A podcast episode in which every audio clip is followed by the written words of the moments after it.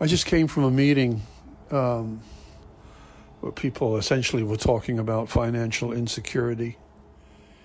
And, um,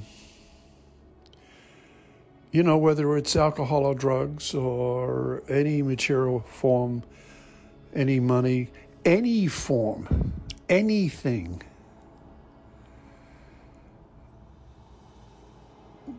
There's never going to be enough to fill that hole that we experience just below our sternum.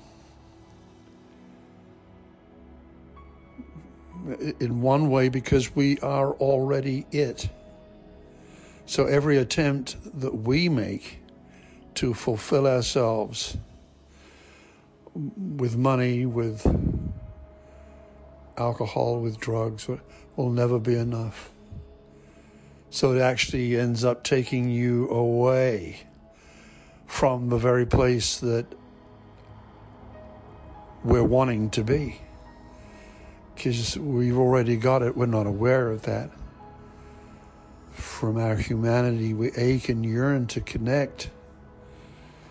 People say, well, you know, when you look at that uh, issue of we keep going back expecting a different result and getting the same one, which is attributed particularly to um, the forms of alcohol and drugs that we take.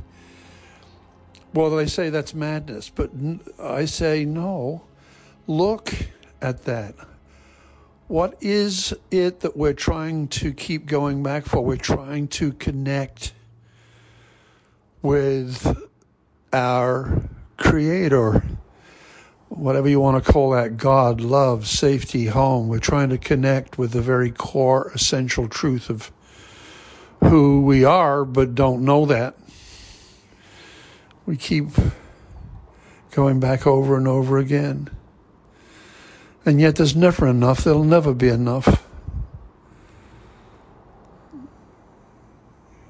If you want to be fulfilled in God's image, then we come to understand that we are already it. We lack the awareness of that. Such is our humanity and our belief that we became separated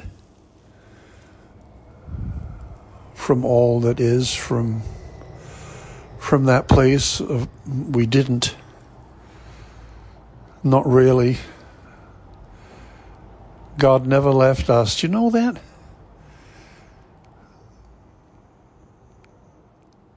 Never left us for one moment. Never will. We left out of our separateness of becoming human.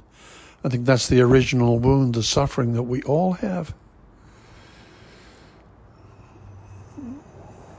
We're aching and yearning for something that has no form. So you can see why or how any collection or any attempt to fill ourselves up spiritually with form is doomed to fail because we're actually chasing something that's formless. And it's within us. It's within us. We are the love that we've been looking for. We are the love that we've been looking for.